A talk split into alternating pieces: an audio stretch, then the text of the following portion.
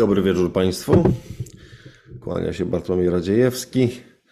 Tradycyjna prośba taktyczna o sygnał na czacie, czy widać, czy słychać, żebym miał pewność, czy jesteśmy w kontakcie. I zaraz po tym zaczynamy.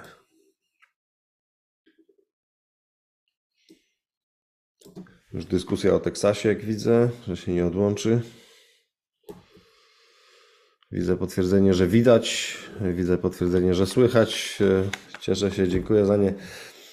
Także jesteśmy w kontakcie, Szanowni Państwo. Dobry wieczór. Dobrze się z Państwem znowu spotkać na naszym cotygodniowym, coczwartkowym live, tak zwanym. Dzisiaj trzy tematy. Pierwszy to Radosław Sikorski w Berlinie. Czy był nowy hołd pruski, czy może raczej antyhołd pruski? Drugie to Teksas i Stany Zjednoczone. Czy Teksas się odłączy? Co się tam dzieje? Dlaczego tak ostro wokół sprawy Teksasu? A trzecia kwestia to Ukraina i kontynuacja wsparcia dla niej. Ale zanim o tym, to chciałbym przypomnieć, że Nowa Konfederacja działa dzięki wsparciu darczyńców. Jeżeli uważacie, że to, co robimy, jest cenne, tego typu programy są cenne, rozważcie proszę dołączenie do grona darczyńców Nowej Konfederacji. Najlepiej stałych, stałe y, comiesięczne zlecenia są tym, co najbardziej buduje naszą stabilność finansową. Można wspierać też poprzez zakup książek. Y, mamy całą ich plejadę w dorobku, y, już prawie 30 pozycji. Natomiast moja ostatnia to nowy porządek globalny, dzieło mojego dotychczasowego życia. Jeżeli już macie, kupcie dla rodziny, znajomych nie trzeba się ograniczać do jednego egzemplarza. W ten sposób też można wspierać. Sięgnijcie po inne nasze pozycje wydawnictwa Nowej Konfederacji. Wracając do meritum dzisiejszego spotkania. Radosław Sikorski był w Berlinie, spotkał się z Annaleną Baerbock, e, niemiecką szefową dyplomacji. I wbrew wielu tezom o tym, jak to uległy będzie nowy rząd wobec Niemiec, no, Radosław Sikorski podniósł publicznie na konferencji prasowej, nawet z panią minister Baerbock, e, kwestię reparacji. Podniósł ją w nowy sposób e, i to jest znaczące, to warto odnotować. To znaczy, e, powiedział, że przerzucił piłeczkę na stronę niemiecką. Powiedział, że Niemcy powin, to Niemcy powinny znaleźć sposób na to, żeby zadośćuczynić moralnie Polsce, ale to moralne za straszliwe E, szkody spowodowane w II wojnie światowej, ale to moralne wsparcie powinno przynieść także, przyjąć także formę finansową. W związku z czym e, Radosław Sikorski podniósł kwestię reparacji w nowy sposób. To znaczy, z jednej strony zasugerował, jak się wydaje, obniżenie oczekiwań polskich, nie podniósł dotychczasowej kwoty twardo stawianej przez poprzedni rząd pisowski jako obowiązująca, e, opartej na wyliczeniach strat wojennych. Mm, I jednocześnie przerzucił, jak mówiliśmy, piłeczkę na, na, na e, niemiecką połowę boiska, e, sugerując, że to Niemcy znajdą rozwiązanie i że na pewno w swojej mądrości wymyślą jakiś kreatywny sposób. Interesujące zagranie, które wydaje się znamionować chęć pchnięcia sprawy reparacji realnie do przodu. Można było sobie wyobrazić, że ona będzie utrzymywana w dotychczasowej postaci albo całkowicie zarzucona, ale tu akurat już w opozycji e, obóz e, Tuska deklarował i sam Tusk, że e, będzie podtrzymywał te kwestie i popiera rząd PiSów, popierał rząd PiSów w, tamtej, w tej sprawie. Natomiast można było sobie wyobrazić e, e, prostą kontynuację, prawda? Czyli utrzymywanie instrumentu nacisku na Niemcy bez realnych nadziei, że to się e, zostanie zrealizowane, ale jako formę nacisku na Niemcy, rekompensującą też to, że są cały czas w grze na przykład sprawy odszkodowawcze ze strony prywatnych podmiotów niemiec, niemieckich, które rząd niemiecki sprytnie zdelegował na szczebel prywatny, żeby samemu umyć ręce, mówić to nie my, to obywatele, prawda, jakieś tam instytucje niezależne. postulujemy zwrot na przykład dóbr kultury, więc te żądania reparacyjne Polski wyrównywały żądania reparacyjne ze strony niemieckiej, sprytnie przeniesione na nasz poziom prywatny. Natomiast to, co zrobił Sikorski, jest modyfikacją linii, czy przynajmniej próbą, asumptem do modyfikacji linii politycznej polskiego rządu, Polski w ogóle bo mm, raz, że przerzuca e, e, piłeczkę na stronę niemiecką, ale dwa, że mm, otwiera pole do negocjacji o tym, jaka miałaby być forma. Czyli e, Sikorski próbuje skonkretyzować temat, wysłuchując opinii niemieckiej.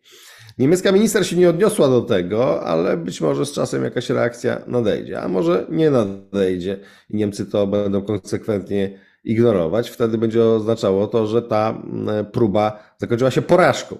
Natomiast e, ta próba Sikorskiego, natomiast e, jest to próba interesująca i znamionująca chęć pchnięcia sprawy do przodu, rozstrzygnięcia jej docelowo w jakiś sposób już bardziej konkretny, czyli nie stawiamy nierealnych żądań, tylko próbujemy je urealnić i zrobić z nich coś konkretnego.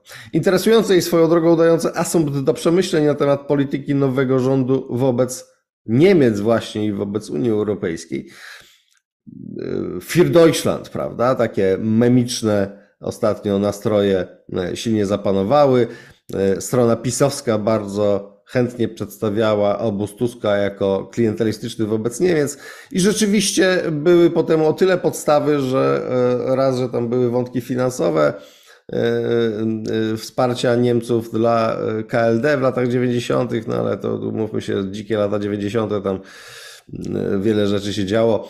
Natomiast polityka, polityka rządu Tuska w latach 2007-15 wobec Niemiec była dość uległa względem Berlina.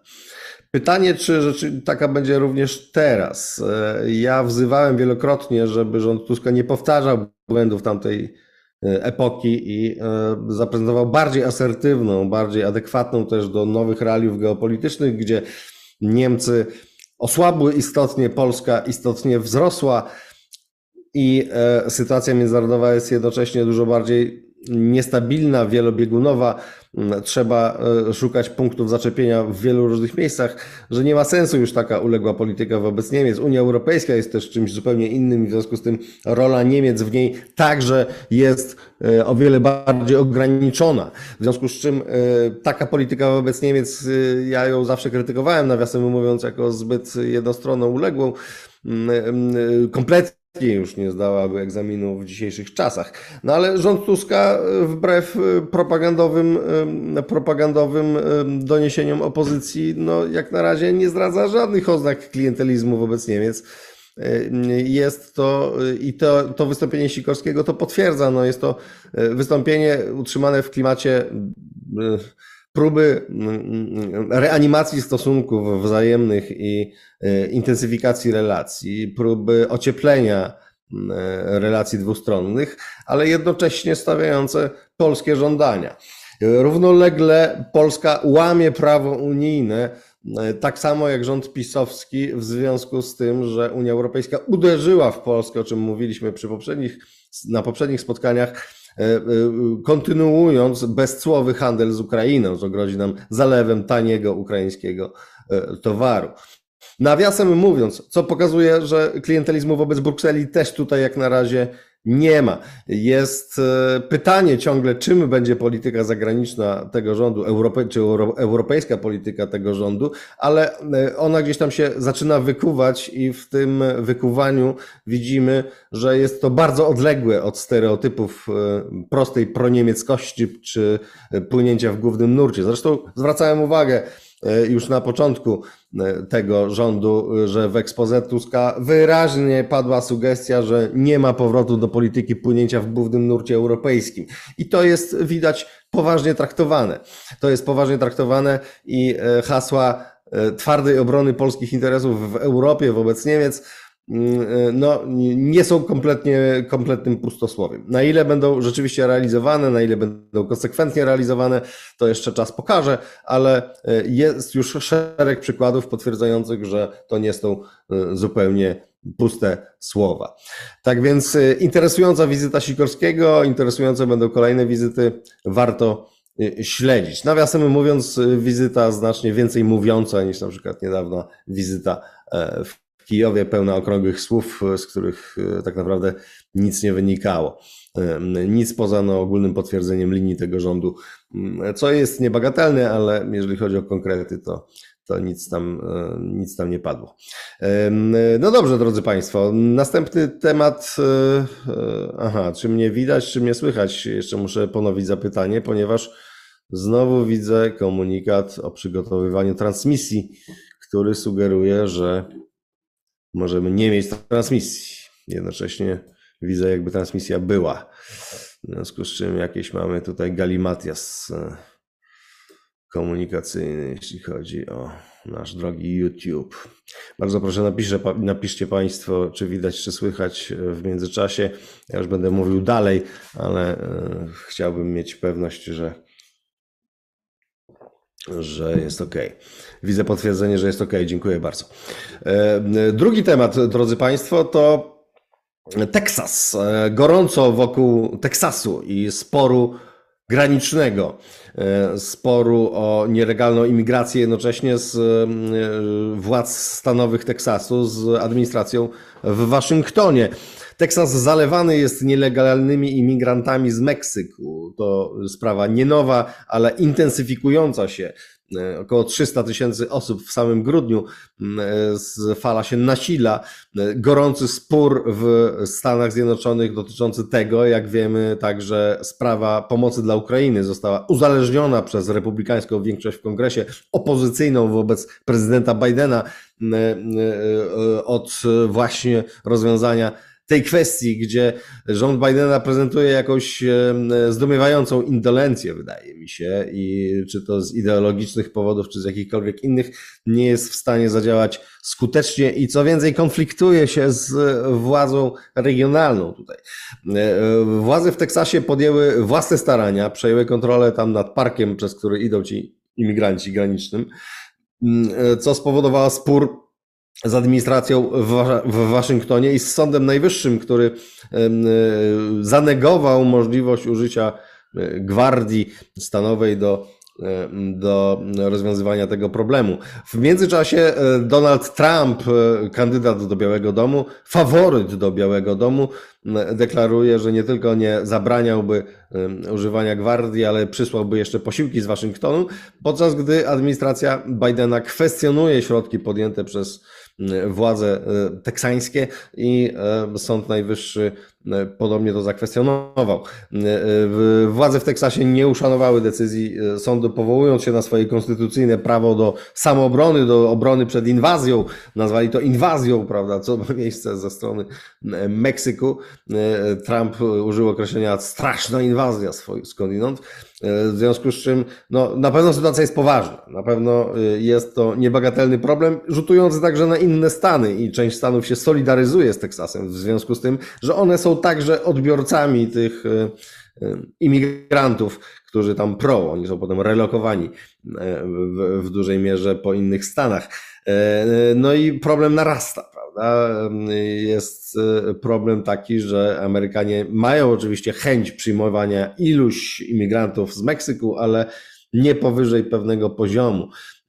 W ogóle jest duża kwestia jak imigracja z Ameryki Łacińskiej zmienia Stany Zjednoczone, to Samuel Huntington słynny w związku z tym e, niejako wykroczył poza swoje e, naturalne kompetencje i napisał kiedyś książkę taką Kim jesteśmy, w związku z tym jak bardzo ta imigracja latynoamerykańska staje się istotnym czynnikiem, który zmienia strukturę demograficzną w ogóle Ameryki e, i stawia pytanie o tożsamość w ogóle Stanów Zjednoczonych, Amerykanów północnych.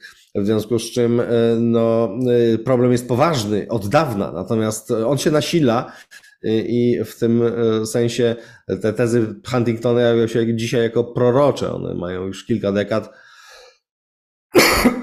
jawią się dzisiaj jako prorocze.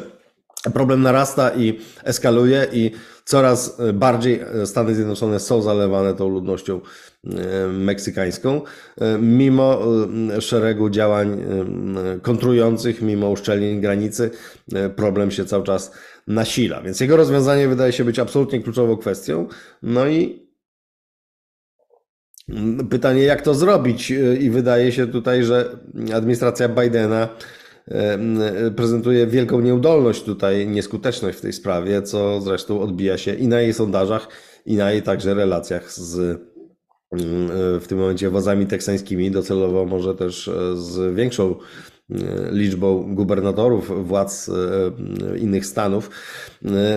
No, kolejny asumpt do grillowania administracji Bidena w roku w roku e, wyborczym, jak się wydaje. Niemniej no, głosy o secesji, o jakiejś tutaj głębokim kryzysie wydają się przesadzone. Wydaje mi się, że jest daleko od tego. E, e, nie ma żadnych, nikt nie ma interesu w tym, żeby coś takiego się wydarzyło. Natomiast sprawa jest rzeczywiście poważna i stawiająca jeszcze bardziej na świeczniku kwestię tego problemu granicznego. Trzecia sprawa, od której chciałem e, zacząć, i potem przejdziemy do pytań, uwag Państwa, e, to jest e, sprawa wsparcia dla Ukrainy. Z jednej strony jest kwestia taka, że no, narasta problem związany z finansowaniem tej wojny. I pisał o tym Robert Kuraszkiewicz w tym tygodniu w Nowej Konfederacji. Polecam wnikliwy, taki empiryczny mocno tekst na ten temat Roberta gdzie no, jest sprawa eskalacji potrzeb ukraińskich związanych z wojną i niedostatku zasobów. Ukraińcy założyli mniejszy budżet, znacznie mniejszy budżet na ten rok niż e, był zeszłoroczny na sprawy wojskowe, a nic nie wskazuje na to, żeby mniejszy był w stanie zapewnić e, taki efekt jak w zeszłym roku. Wręcz przeciwnie, wydaje się, że większy w zeszłym roku, z nawiasem mówiąc, ten budżet był przekroczony wobec planu, e, że większy budżet jeszcze jest potrzebny w związku z tym na poziomie samych planów, a jeszcze może ulec dalszemu zwiększeniu w związku z tym, jak coraz gorzej idzie Ukraińcom na froncie. Natomiast no, te optymistyczne założenia i tak są wątpliwe o tyle, że cały czas nie ma kontynuacji wsparcia amerykańskiego właśnie. Widzę kwestia Teksasu i granicy e, meksykańskiej, gdzie e, i republikańskiego oporu wobec e, decyzji o kontynuacji wsparcia Stanów Zjednoczonych dla Kijowa, w związku z czym jest e, poważna wątpliwość, czy to wsparcie będzie kontynuowane. E, e, dzisiaj szczyt Unii Europejskiej też w tej sprawie, gdzie Węgry stawiają kolejny raz opór. Donald Tusk skorzystał z okazji, żeby kolejny raz obsobaczyć Viktora Orbana jako tego wyłamującego się z europejskiej solidarności i zagroził mu izolacją. Nawiasem mówiąc, ciekawa sprawa. E, e, Polityko w zeszłym tygodniu chciałem to wrzucić w media społecznościowe, ale zabrakło mi czasu. Niestety ciągle mam dylematy, e, co wybrać, czy i często czegoś nie piszę, co chcę napisać w mediach społecznościowych, bo muszę zrobić coś innego. Właśnie taka sytuacja miała tu miejsce. Chciałem wrzucić informację z Polityko dotyczącą tego, że ten portal, który ma dobre dojścia do europejskich polityków e, i jest poważny, wiarygodny, e, powołując się wprawdzie na anonimowe źródła, ale właśnie w związku ze swoją wiarygodnością, e, myślę, że można to potraktować poważnie, podawał, że jest poważnie rozważana przez europejskich polityków opcja podstawienia Węgier pod ścianą, zagrożenia im generalną izolacją, a może nawet użycia artykułu 7 do tego, żeby odebrać im część praw członkowskich czasowo lub trwale w związku z tym, co robią z wojną ukraińską, jak bardzo tutaj stawiają opór. W, z Donald Tusk y, y, niniejszym to potwierdza publicznie swoimi deklaracjami. To jest y, dlatego warte też w dwójnasób warte wspomnienia. Ciekawe jest to, że Donald Tusk się kolejny raz pozycjonuje jako taki lider europejskiego ruchu antypopulistycznego. Zresztą Sikorski w ostatnich dniach mówił też coś takiego, że jesteśmy wzorem dla demokratów e, z całej Europy. E, ma na myśli oczywiście zwalczanie populizmu i tego narodowego populizmu, zwalczanie PiSu konkretnie, ale wiemy dobrze, że europejskie elity generalnie drżą przed e, swoimi pisami, prawda, przed czy to Giorgia Meloni, czy to po prostu e, szwedzcy populiści czy holenderscy. Wszędzie są tego rodzaju wyzwania i ten tradycyjny europejski liberalny mainstream, liberalny, no tak umownie go nazywając, drży bardzo przed perspektywą kolejnych sukcesów wyborczych tych narodowych populistów, w związku z czym Polska rzeczywiście jest obserwowana jako e, taki kraj, który, e, w którym ostatnio opcja e, centrolewicowa, no by też populistyczna w mojej ocenie, tak chłodno politologicznie patrząc, co nie, nie mówię pejoratywnie, tylko opisowo, też populistyczna, tylko że po prostu centrolewicowa, a nie narodowa, czy, czy, czy narodowo, prawda, narodowo-prawicowa opcja polityczna. W związku z czym e, jest kwestia, e, jak polskie doświadczenia mogą wykorzystać elity holenderskie, belgijskie, niemieckie, francuskie i tak dalej do własnych przedsięwzięć politycznych. Także e, wydaje się, że Sikorski tutaj nie jest bez racji. Natomiast przestrzegałbym przed tym zbyt mocnym forsowaniem się do pierwszego szeregu w tej sprawie i przed takim byciem bardziej papieskim od papieża. E, jest walka polityczna w Polsce, oczywiście w związku z nią y, i z wygraną w niej w ostatnich wyborach obóz centrolewicowy ma powody do zadowolenia, ale y, no, myślę, że pewną przesadą jest permanentne obsobaczanie Wiktora Orbana, permanentne przemawianie takim językiem nie państwowym, tylko formacyjnym, czyli my jesteśmy tutaj, prawda, nie populiści, zwalczamy populistów, budujemy jakąś międzynarodówkę antypopulistyczną. E, no myślę, że to pozycjonuje polski rząd e, docelowo niekorzystnie, bo z jednej strony oczywiście no może mu tam troszeczkę punktów przysporzyć wśród tych liberalnych elit europejskich, ale z drugiej strony no, traci przez to u tych wszystkich właśnie narodowo-populistycznych e, formacji w całej Europie. Przy czym wydaje się, że straty są tutaj o wiele bardziej ewidentne niż zyski. Te zyski mógłby zrealizować tak samo, nie gadając tyle, robiąc rzecz po cichu, mówiąc to w zaciszu gabinetów. Niech sobie, widząc się, prawda, z Urszulą von der Leyen czy z kanclerzem Scholzem, czy z prezydentem Macronem, niech sobie to Tusk i Sikorski y, poopowiadają, niech sobie tam pogratulują, pościskają się, prawda, wymienią się doświadczeniami, ale po co to mówić publicznie? Publiczne mówienie tego y, nie daje istotnych zysków, natomiast daje ewidentne straty. To jest coś, co będzie zapamiętane, czy to na Węgrzech, z całą pewnością to już kolejny raz, kiedy Donald Tusk tak ostro potępia publicznie Wiktora Orbana, czy to w innych formacjach narodowo-populistycznych, e, jak Europa długa i szeroka, które bynajmniej nie spadają na znaczeniu, a raczej zyskują na znaczeniu, chociaż oczywiście losy są zmienne, tak jak Trump przegrał wybory w Stanach, a teraz może znowu wygrać.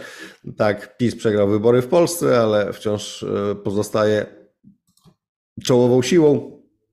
Nie wiadomo, co będzie za parę lat. E, tak w wielu krajach ta opcja narodowo-populistyczna akurat wzbiera w ostatnim czasie i nawet przeważa wyborczo chwilami. Jak więc uważam za niemądre politycznie tak dalekie dystansowanie się wobec niej jako pewnego uniwersalnego rozwiązania. No skądinąd tutaj znowu taki uniwersalizm widzenia spraw politycznych, spraw, w tym spraw wewnętrznych, razi mnie u Tuska. Nie wiem, czy on w to rzeczywiście wierzy, czy tylko instrumentalnie tego używa, ale Mm, ale no to jest wizja głęboko fałszywa moim zdaniem. E, I no, nie byłoby to jakieś istotne, gdyby nie to, że po prostu on ciągle to mówi. On ciągle to mówi i no, tu jest e, potencjał niekorzyści dla Polski. Także przed tym bym przestrzegał. E, no dobrze, drodzy Państwo, to tyle tytułem zagajenia, dosyć obfitego, ale myślę, że uzasadnionego. Przechodzimy do Państwa uwag, pytań i wczytuję się uważnie teraz w nie. No właśnie. Pan Robert Czech. Dzień dobry. Tradycyjny tutaj stały uczestnik. Pozdrawiam. Pan Robert pyta, wierzy pan w to, że Sikorski stawia się Niemcom? Sądzę, że jest to tylko gra na potrzeby wewnętrzne. Radosław Sikorski był i jest za federalizacją Europy. Co pan na to?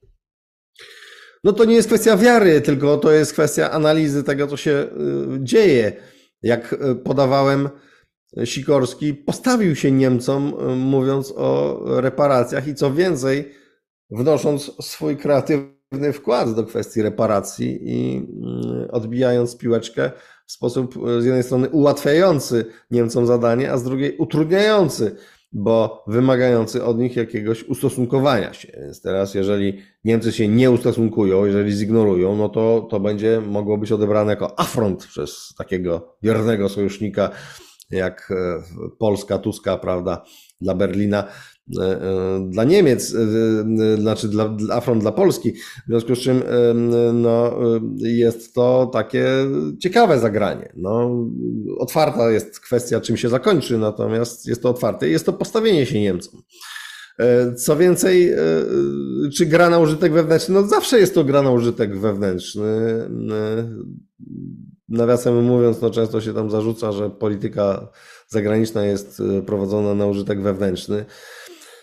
Studentów tymczasem nauk politycznych na pierwszym roku się na, naucza, że polityka zagraniczna jest polityką wewnętrzną państwa. To jest, drodzy Państwo, aksjomat e, po prostu e, nauki o stosunkach międzynarodowych i nauk politycznych w ogóle polityka zagraniczna jest polityką wewnętrzną, służy realizacji celów wewnętrznych. Natomiast pytanie oczywiście, na ile jest mądrą i dalekosiężną, strategicznie przemyślaną polityką, a na ile jest jakimś prymitywnym, e, prymitywną gestykulacją na użytek zadowolenia chwilowego opinii publicznych, na użytek Twittera i konferencji prasowych, prawda?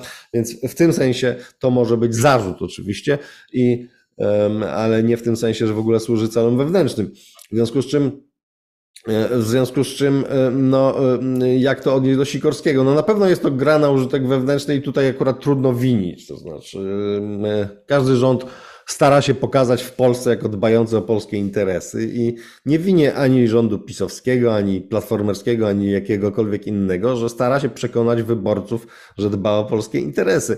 E, jeżeli winie za coś, to za to, że przekonuje w sposób e, e, nieuzasadniony albo że nie dba o polskie interesy, co w wielu przypadkach miało miejsce za każdego poprzedniego rządu, nawiasem mówiąc. W związku z czym no, pytanie jest, czy czy Donald Tusk i Radosław Sikorski dbają o polskie interesy w relacjach z Berlinem. Jak dotąd nie widzę oznak, że nie dbają i nie widzę oznak, żeby nie stawiali asertywnie polskich spraw, wręcz przeciwnie. Sprawa reparacji pokazuje, że stawiają. Sprawa wspomnianego łamania prawa unijnego, żeby chronić polskich rolników i przedsiębiorców przed zalewem taniego towaru z Ukrainy, również to potwierdza. E, szereg innych rzeczy także. E, e, to jest za mało, żeby ocenić generalnie tę politykę, to jeszcze no, trzeba oczywiście dłuższego czasu po roku będziemy mogli coś powiedzieć, po pół roku dużo więcej, a teraz to są takie początki, ale no nie wygląda to jakoś, na pewno nie wygląda dramatycznie, no, a nie sądzę też, żeby wyglądało jakoś źle. Chociaż coraz więcej chaosu, nawiasem mówiąc, widać w tej polityce, ale to może następnym razem troszkę bliżej się temu przyjrzymy. Czy Sikorski jest z kolei za federalizacją Europy? No tak, no, kiedyś też jak rozmawialiśmy, Debata była taka kiedyś, może niektórzy z Państwa pamiętają, Sikorski, Szymański, Kuźniar, Grosse, ja prowadziłem, troszeczkę tam z ministrem Sikorskim wtedy gawędziliśmy sobie, e, to, to wtedy ostatni raz się z nim widziałem, to no, rzeczywiście sprawia wrażenie takiego federalisty europejskiego, dosyć mocnego i w jego publicznych wypowiedziach też to widać.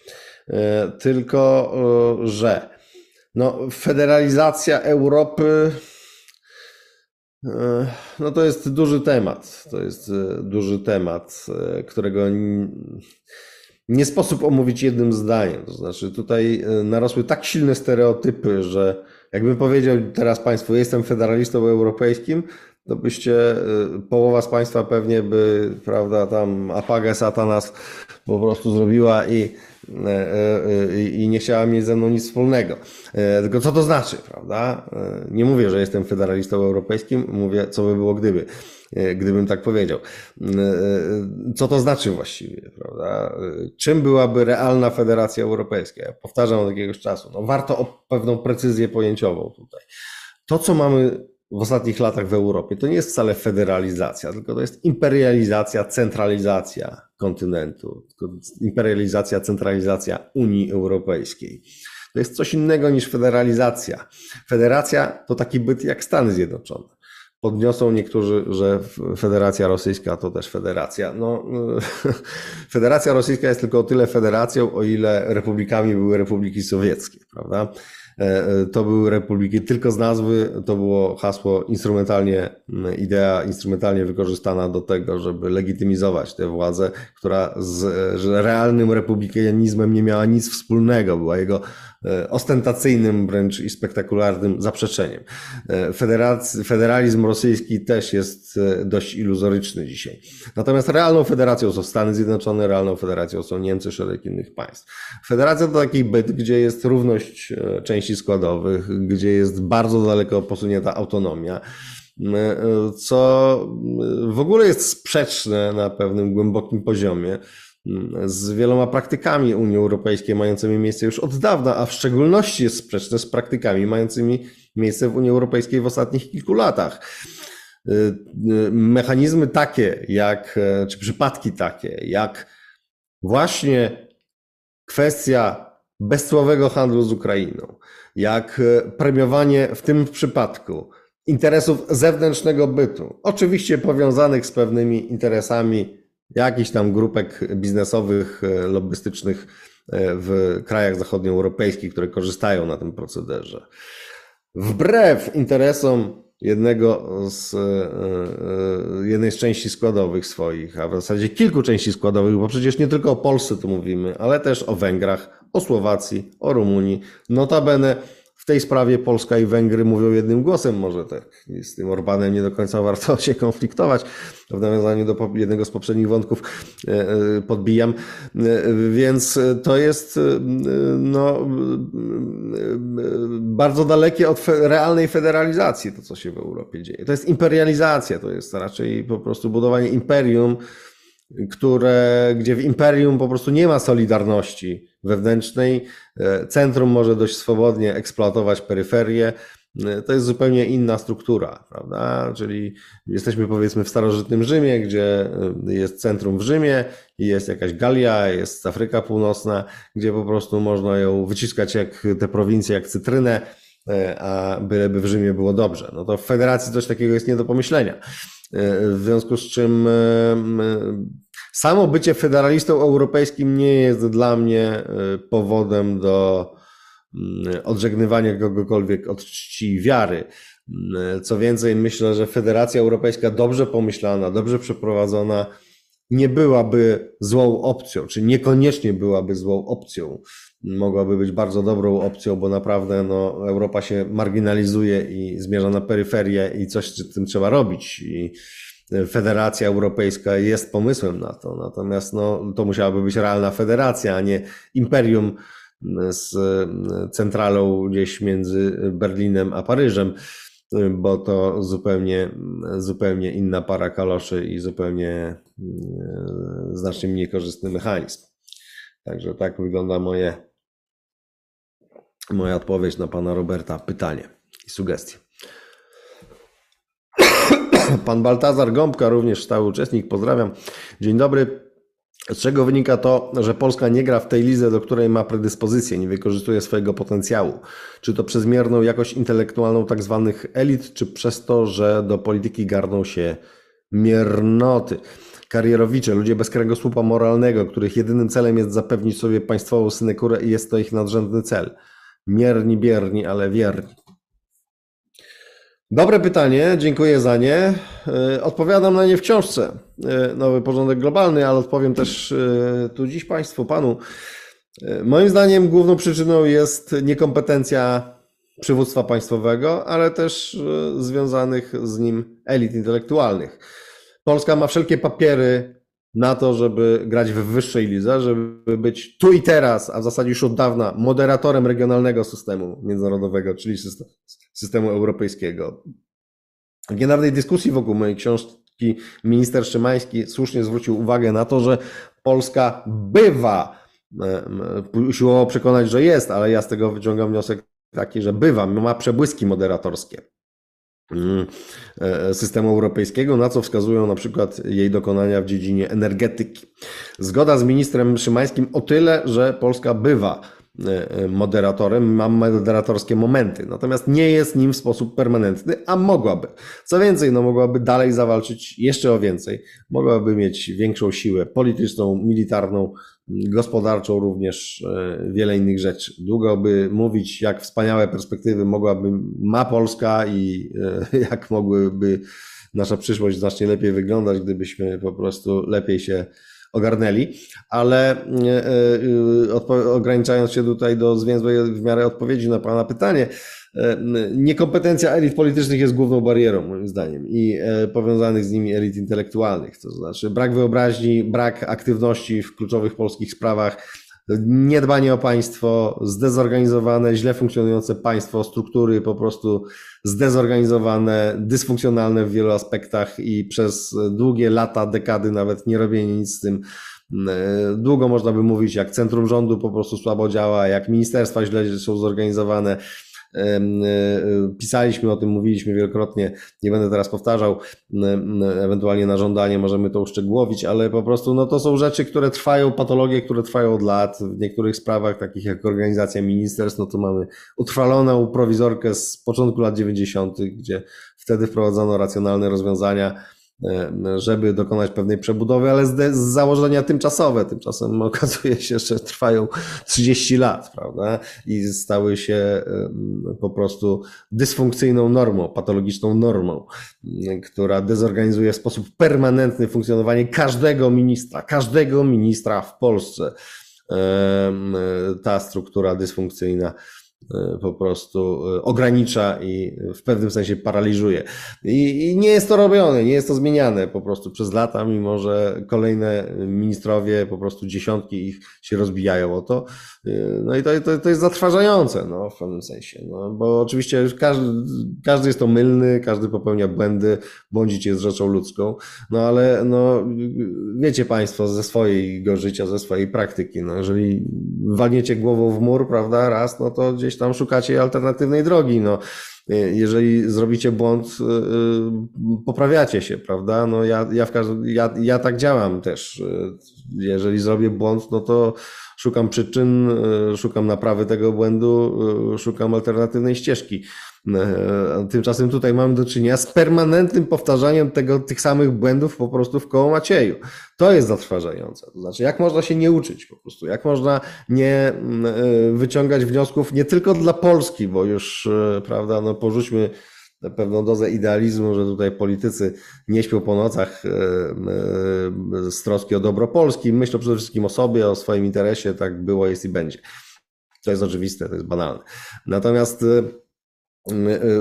to, co po prostu jest uderzające, że oni sami o siebie nie dbają, prawda? Przecież gdyby miał funkcjonalną strukturę, gdzie przychodzi do ministerstwa i ma kompetentnego kierownika urzędu, który mu mówi, jak przekuć jego hasła wyborcze, jak przekuć jego idee polityczne na praktykę administracyjną, to byłby ważniejszym, bardziej prestiżowym, bardziej popularnym potencjalnie, bardziej znaczącym międzynarodowo zawodnikiem, zawodniczką.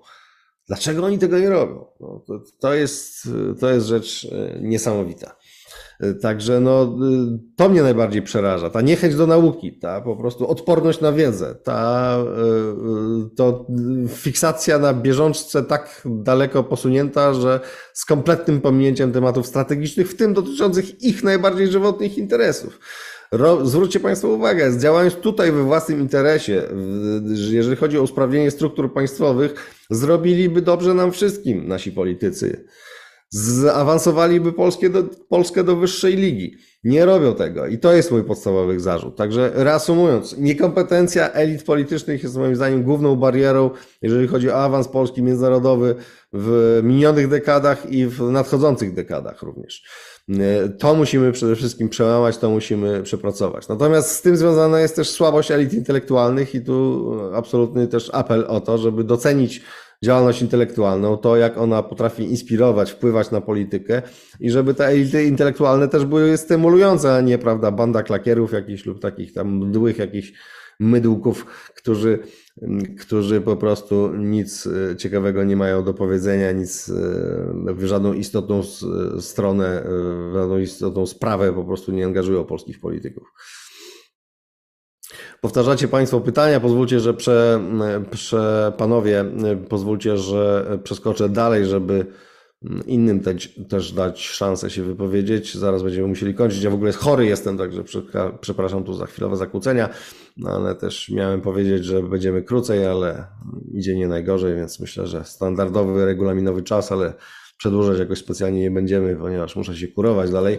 Paskudna infekcja jakaś mnie złapała e, w, od poniedziałku i ciągle jeszcze z niej nie wyszedłem. Annalena Berbeć, taka parodia tutaj mm, e, pani minister mm, spraw zagranicznych Niemiec. Pan Tomasz Firma, gdzie według pana w wojnie polsko-polskiej są nasze elity? Czemu naukowcy, biznesmeni inni nie zabierają głosu? Ten głos nie jest słyszalny i nie namawiają do porozumienia w najważniejszych sprawach.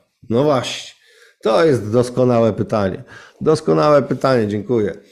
E, właśnie, gdzie są? Gdzie są elity, naukowcy, biznesmeni, e, szanowani obywatele? Czemu nie zabierają głosu? Czemu nie wzywają do porozumienia? No właśnie, no, ponawiam, e, jakby podbijam pytanie.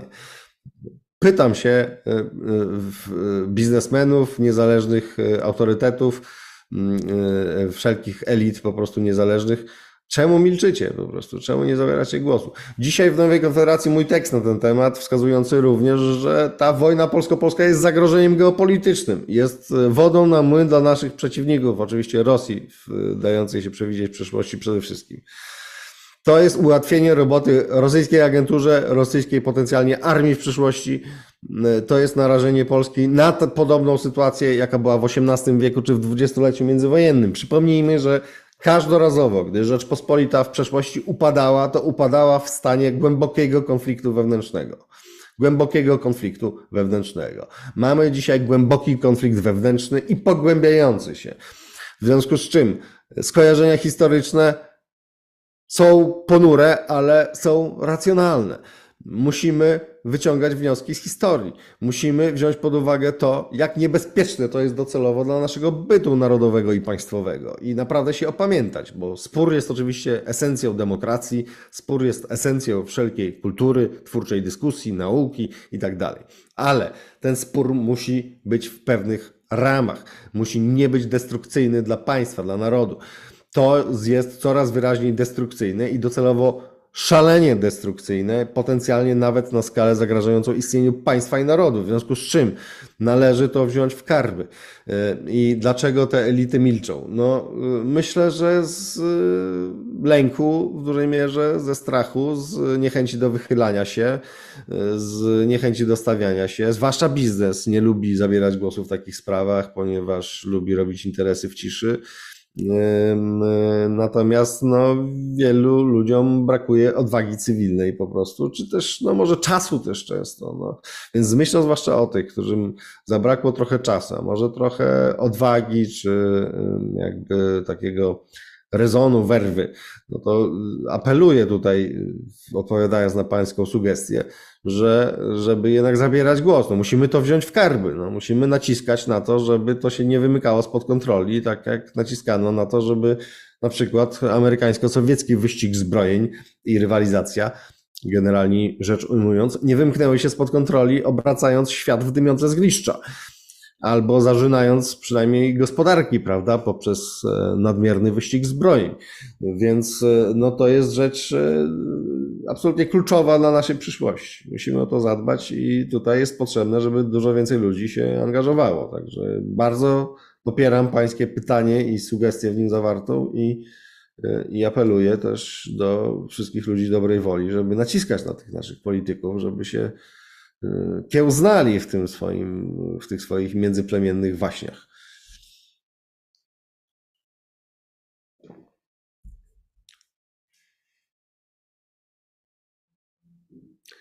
Pan Darek pyta,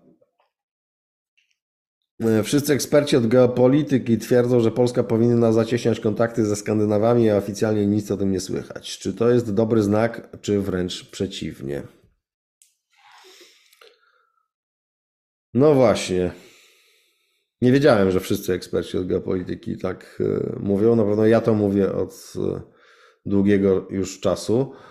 E, i opisywałem to już e, tak no, w miarę szczegółowo, jak to można zrobić, e, jak rozpisać w nowej konfederacji. Omawialiśmy też to na takim ogólniejszym poziomie ileś razy na naszych tutaj spotkaniach. Jest ogromny potencjał w tej współpracy. Dlaczego nic nie widać, nic nie słychać? No myślę, że dlatego, że nic się nie dzieje. Niestety, w tym sensie to nie jest dobry znak, bo e, to nie jest cisza przed burzą, tylko cisza po prostu, bo cisza. Cisza z braku aktywności. Zwracałem zresztą uwagę ostatnio w MSZ, żeby po prostu, że jest szansa, że jest to zamykające się okienko, ale czy oni coś z tym zrobią, no nie wiem, dowiem się za jakiś czas. E, mam się tam zobaczyć z pewną osobą wkrótce, to, to będę więcej wiedział. Natomiast e, Natomiast no, jak na razie nie widzę żadnej aktywności niestety w tej materii. No cóż, no, z jednej strony nie jest to nic nowego, to znaczy polityką zawsze rządzi w dużej mierze inercja, czyli ciążenie ku podtrzymaniu dotychczasowego kursu. Biurokracja w szczególności generuje takie inercyjne dążenia. W związku z czym, jeżeli przez kilkaset lat nie mieliśmy polityki północnej sensownej, to nie ma naturalnego mechanizmu motywacji po temu, żeby ona się pojawiła. Wręcz przeciwnie, trzeba wstrząsnąć za stałym układem interesów, nawykami, żeby taką politykę zbudować. Trzeba pozmieniać, po, pomieszać, zmienić być może kadry też, a to nowa układanka polityczna. Przecież jeżeli awansujemy tego, to czy nie będzie zagrożeniem? Wiecie Państwo, jak to w polityce. Skomplikowana układanka, e, e, zawsze po prostu nasycona wieloma aspektami i różnymi komplikacjami. Natomiast no, to wymaga akcji, to wymaga akcji po prostu typu reforma, prawda? Tak jak reforma wstrząsa po prostu zawsze jakoś układem interesów i państwem, jakoś społeczeństwem do pewnego stopnia, to, to tak samo no, ustanowienie sensownej polityki północnej, zgromadzenie fachowców do tego, no to jest pewne wstrząśnięcie MSZ-em i utrwaloną praktyką dyplomatyczną, która miała miejsce nie tylko w ostatnich 30 latach, ale w ostatnich kilkuset latach tak naprawdę. Więc no to, to trzeba naprawdę mocnego zawodnika, no, krótko mówiąc. Trzeba, no może niekoniecznie męża stanu zaraz, ale no dobrego polityka. No, trzeba dobrego polityka, żeby to zrobić. No, czy są dobrzy politycy skłonni akurat to zrobić? No to właśnie możemy to potraktować jako test. Prawda? Jeden z, bo oczywiście nie zrobienie tego nie oznacza od razu, że ktoś jest złym politykiem, ale jeżeli by to zrobił, to na pewno możemy, będziemy mogli powiedzieć, że jest dobrym politykiem. I mógłby przejść do historii swoją drogą. To też staram się, Szanowni Państwo, realistycznie no, szukać takich miejsc, gdzie nie dam, dla, że tylko dla dobra Polski, bo to już mnie kiedyś tam znajomy jeden wyleczył ze złudzeń co do przekonywania. Ja wierzę oczywiście w dobro Polski, to wiecie Państwo pewnie, natomiast no, wyleczył mnie ze złudzeń co do tego, że jak osoby w polskim życiu publicznym czołowe wierzą w dobro Polski jeden znajomy, do którego prezes taki, którego chciałem telefon kiedyś do jednego prezesa banku, żeby go zainteresować e, jednym z programów Nowej Konfederacji, jakimś partnerstwem w nim. E, on mówi, tylko, tylko nie mów mu, że ty też chcesz robić e, dla dobra Polski, bo cię uzna za idiotę albo wariata. Także no, to jest bardzo częste podejście po prostu czołowych osób w polskiej polityce. Także no, staram się nie uderzać w retorykę typu zróbcie coś dla dobra Polski, tylko znajdować takie elementy, takie punkty, gdzie mogą coś zrobić dobrze dla siebie, jednocześnie robiąc dla dobra Polski. Więc to jest kolejna sprawa dzisiaj, którą podnoszę, która leżałaby w interesie polskich polityków. Przecież ustanawiając politykę północną z prawdziwego zdarzenia, raz, że zapewniliby sobie miejsce w historii, dwa, że uczyniliby siebie nawigatorami, menedżerami tego procesu, prawda? Czyli wszyscy, wszyscy nowi fachowcy, nowe pieniądze, prawda? Nowe ewentualnie instytucje, które by tutaj powstawały, byłyby częścią imperium, prawda, danego polityka. Trzy, że zwiększyliby swoją sprawczość, prawda? Czyli poprzez ustanowienie dobrych relacji ze Skandynawią potencjalnie